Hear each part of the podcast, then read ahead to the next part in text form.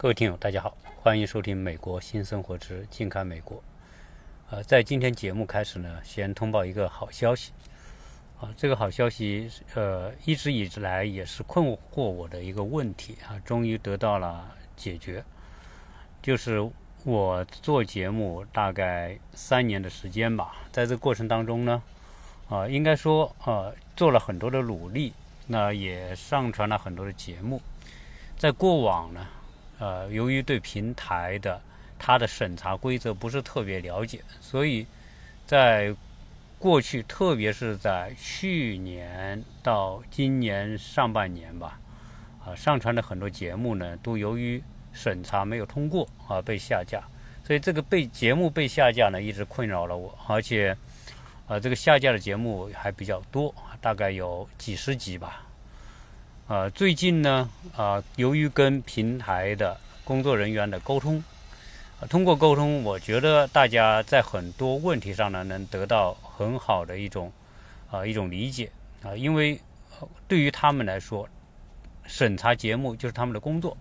而对于我来说，想尽量多做一些节目来奉献给听友啊，但是由于这个节目被下架呢，曾经一度对我个人信心还是有很大的打击的，因为。做节目也是不容易哈，那你想我几十期的节目，那前前后后花的时间很多哈，说下架就给下架了啊，所以对我来说我就不知道后来该怎么做。但是呢，啊，始终来说啊，就是不放弃呢，自然就会有结果啊。虽然是我信心受到一定的影响，但是我还是一直在坚持做做节目啊。有时候做的虽然比较辛苦吧。但是这种这一份坚持呢，也换来了平台对我的一定程度的认可，因为他看到确实你还是蛮坚持的，然后呢做了节目，收听的人也点击的越来越多吧，点击量。从我刚刚做节目的时候，一期节目可能就是几千个点击，到现在呢，平均一期节目会有两三万的点击量，这个已经是个很大的进步了，因为在现在这样一个互联互联网自媒体泛滥的时代，呃，充斥在平台上的节目已经特别多啊，不管是什么平台，是音频的、视频的，啊，如果我们听友有现在也在做节目、做主播的，你可以感同身受哈，就是说你要做一档节目，也要能做出来有一定的点击量，真的是很不容易，既要靠你的坚持，更要靠你有一定的内容。由于在八月份开始呢，平台说啊，给你开通单集付费节目的这样一个权利，这这算是一种福利了。那我就一直在做，所以从八月份开始吧，就开始有有有付费节目推出。那平台呢，确实看到我的付出和努力，所以现在呢啊，也决定说对重新审查我过往所做的那些节目。重新审查完之后呢，他们认为可以上传的节目，现在呢又陆续重新给我恢复了。所以我今天早上一看，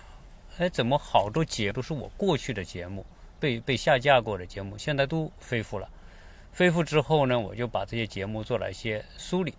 呃，然后我把这些重新恢复过的过往被下架的节目呢，都集中放在第三百。一十一集到一三百三十五吧，大概就是，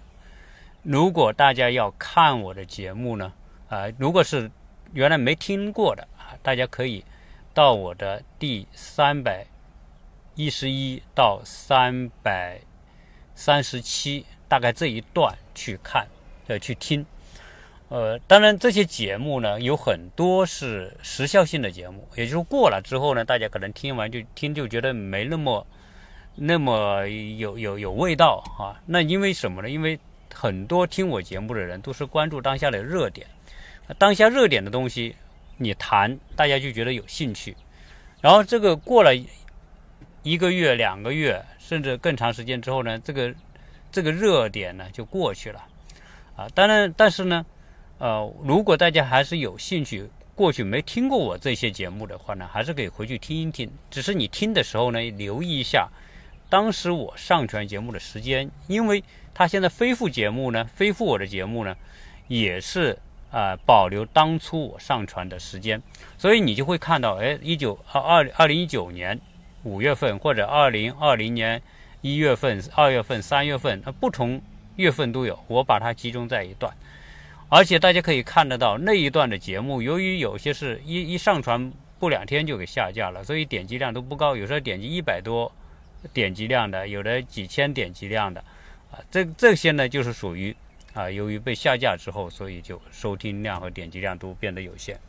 所以大家如果是听那些节目的话呢，啊，你就要结合当下的时间，当时那个时间来听，因为我谈的是当时那个事情。啊，这些事情，呃，我是按照当时的一个，特别是关于疫情呢，因为这个节目啊，当时被下的比较多啊，当时很多听友就觉得很困惑，那你觉？觉得你谈的也不错，好像很多东西的这种分析的也很有道理。后来的很多发展呢，和你分析的情况也差不多啊。所以当时大家觉得，哎，为什么我在疫情期间的节目的点击上升率是最快的？啊，从过去一期节目很少上一万的点击量，那在疫情期间，由于我谈的比较多，而且大家也觉得我谈的不错。所以点击量很快就突破一万、两万，甚至有三万的这样一期的。当然，呃，如果很多听友时间很宝贵呢，你也可可听可不听啊。一毕竟这个时间呢，热点呢都已经成为过去了。啊，不管怎么样啊，平台能够正视这个问题，然后重新审查，然后上传恢复这些节目，啊，对我来说是种鼓鼓励啊，也是一种鼓舞啊。我对对此呢，我还是要表示感谢。这样一来啊，我对未来做节目应该就会更加有信心，也应该会更加的啊勤奋吧，来来来感谢听友的这样的一路的坚持。同时，在下一期节目呢，我就会啊推出的这个节目是我一直想做，很多听友也也反馈说很想参与的节目，就是关于啊孩子的思维。引导和训练的一些话题，那呃下一期节目呢，我会先开通针对父母的，因为我个人觉得，只有父母打通了任督二脉，他才会怎么呃知道怎么去引导孩子朝哪方面。因为现在的教育啊，我我我我我想说明一个什么问题呢？在下一期呢，就是说孩子的成长和目标。如何去设定什么样的目标才是真正有利于他长远发展的目标？同时，为了达成这个目标，他们在过程当中，在学习的过程当中，到底什么是最重要的？因为我们会面临着几个问题：第一个，在学校学习成绩的问题；未来的这个就是学习的方式的问题，对吧？因为为什么很多人对现在国内的这种教育方式很困扰啊？对于孩子。没日没夜的做那么多的题目，啊，参加无数多的这种课外补习班，有时候大家也觉得很困惑，是参加还是不参加？对，大家都都都有时候很茫然。那同时，啊，我想跟大家分析的就是，现在的学习、学校的教育、家庭的引导，到底想把学生引导到什么方向？一个人能够走得远、走得走得成功。基于这个人自身有足够的智慧，也就是说，一个人成功的程度和他的智慧的获得是有关系的。但是呢，智慧的获得和我们当下的教育又不完全成正比。不是说你成绩好，那你就一定有更高的智慧，因为我们会听到很多的。那些教授、大家啊，不管钱学森也好，或者其他人也好，是呃呃，像施一公也好哈，这些人说，大家都感叹中国培养了很多的这些什么清华、北大那些很优秀的这些学生，很多毕业之后到了国外，到了美国，到了欧洲，到其他国家，但是这些在国内曾经选拔出来的最为优秀的这一些学生们，为什么到了美国？同样不能够成为出类拔萃的，或者成为那种对科技和各个领域里面有卓越贡献的那个人啊。那这里面大家提出一个问题，就是说我们的选拔方式到底出了什么问题，对吧？因为你的选拔方式出了问题，或者你选拔方式导致的学校教育模式出了问题，才导致我们那么多优秀的孩子不能够成为卓越的人才。这里面就有一个问题，就是说我们这些学生学习成绩都很棒、很好，也很努力，也很聪明，但是他们学的是。零散的知识，这些知识没有成为一个踏脚石，让他上升到更高的智慧的台阶，啊，这才能够解释为什么学习成绩好而不能有大作为的一个原因。当然，我们也不能因此就否认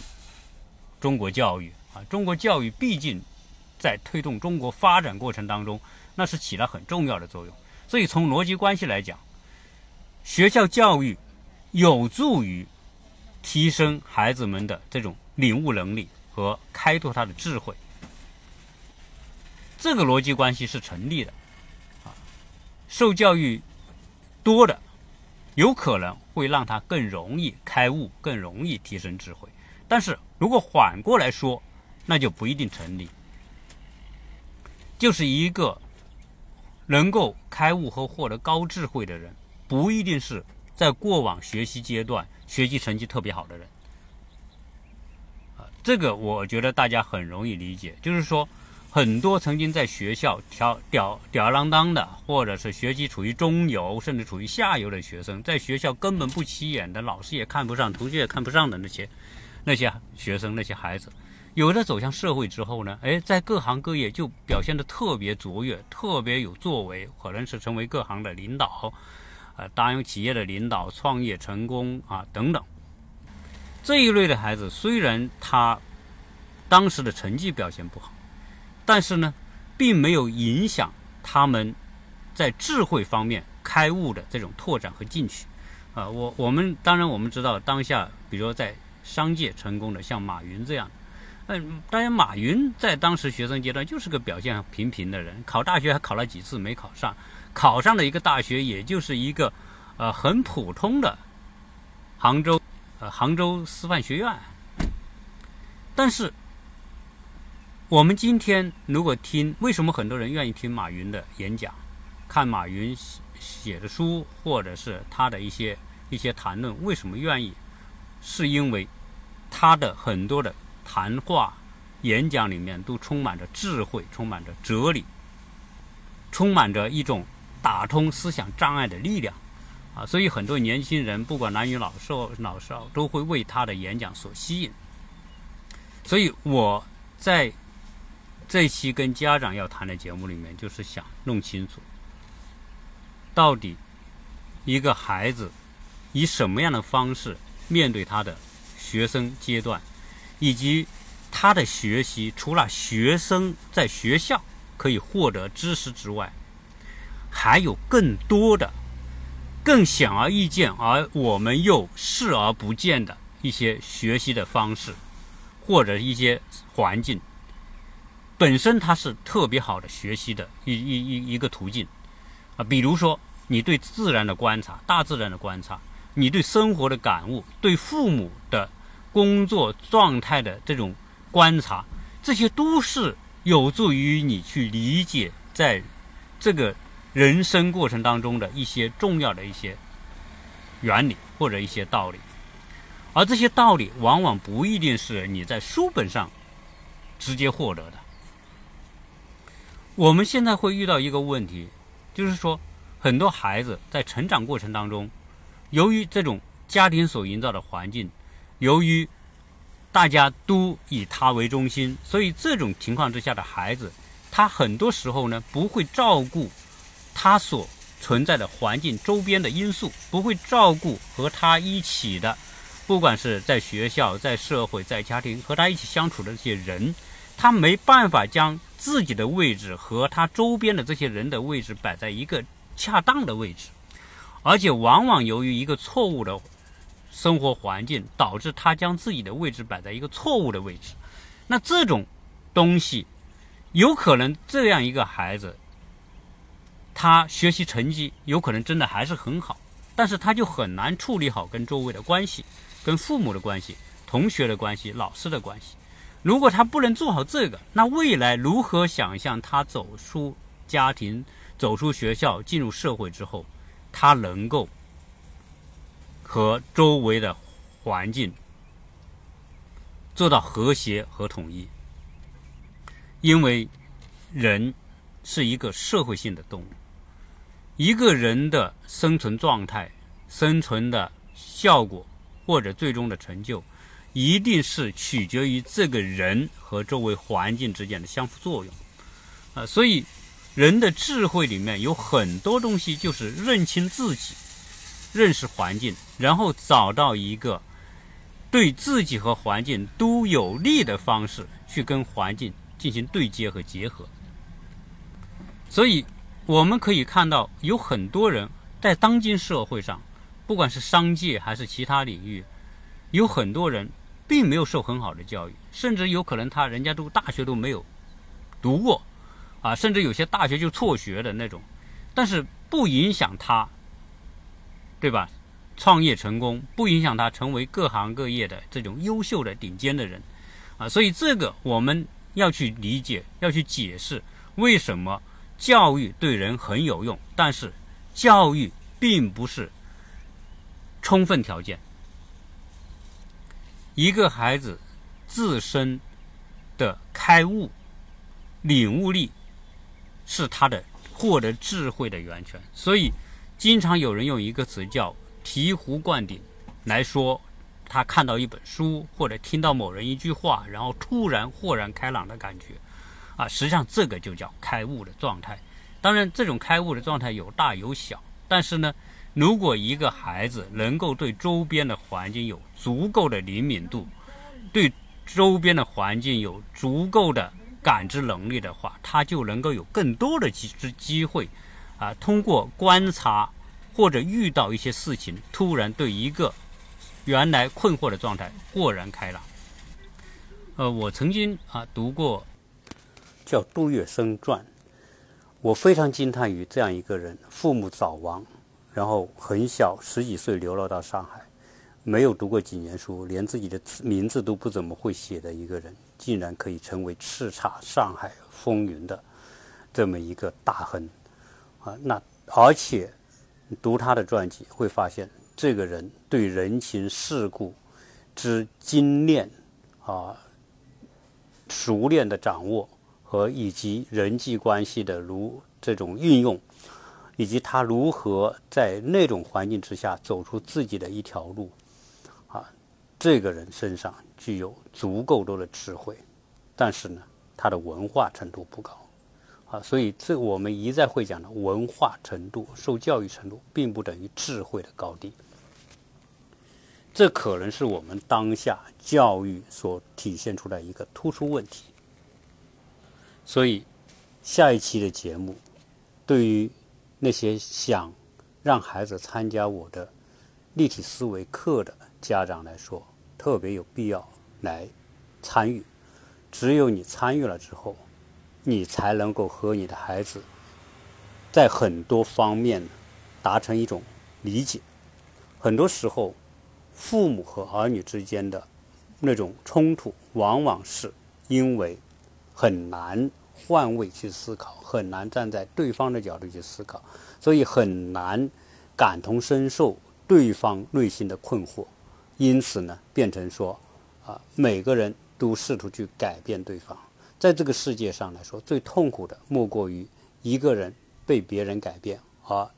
另外一个人想去改变别人，而最后他们想要做的都达不到结果。但是在他们内心，真的他们是想。我真的是为你好，所以这样一个良好的动机，为什么往往得不到好的、同样好的结果呢？就是因为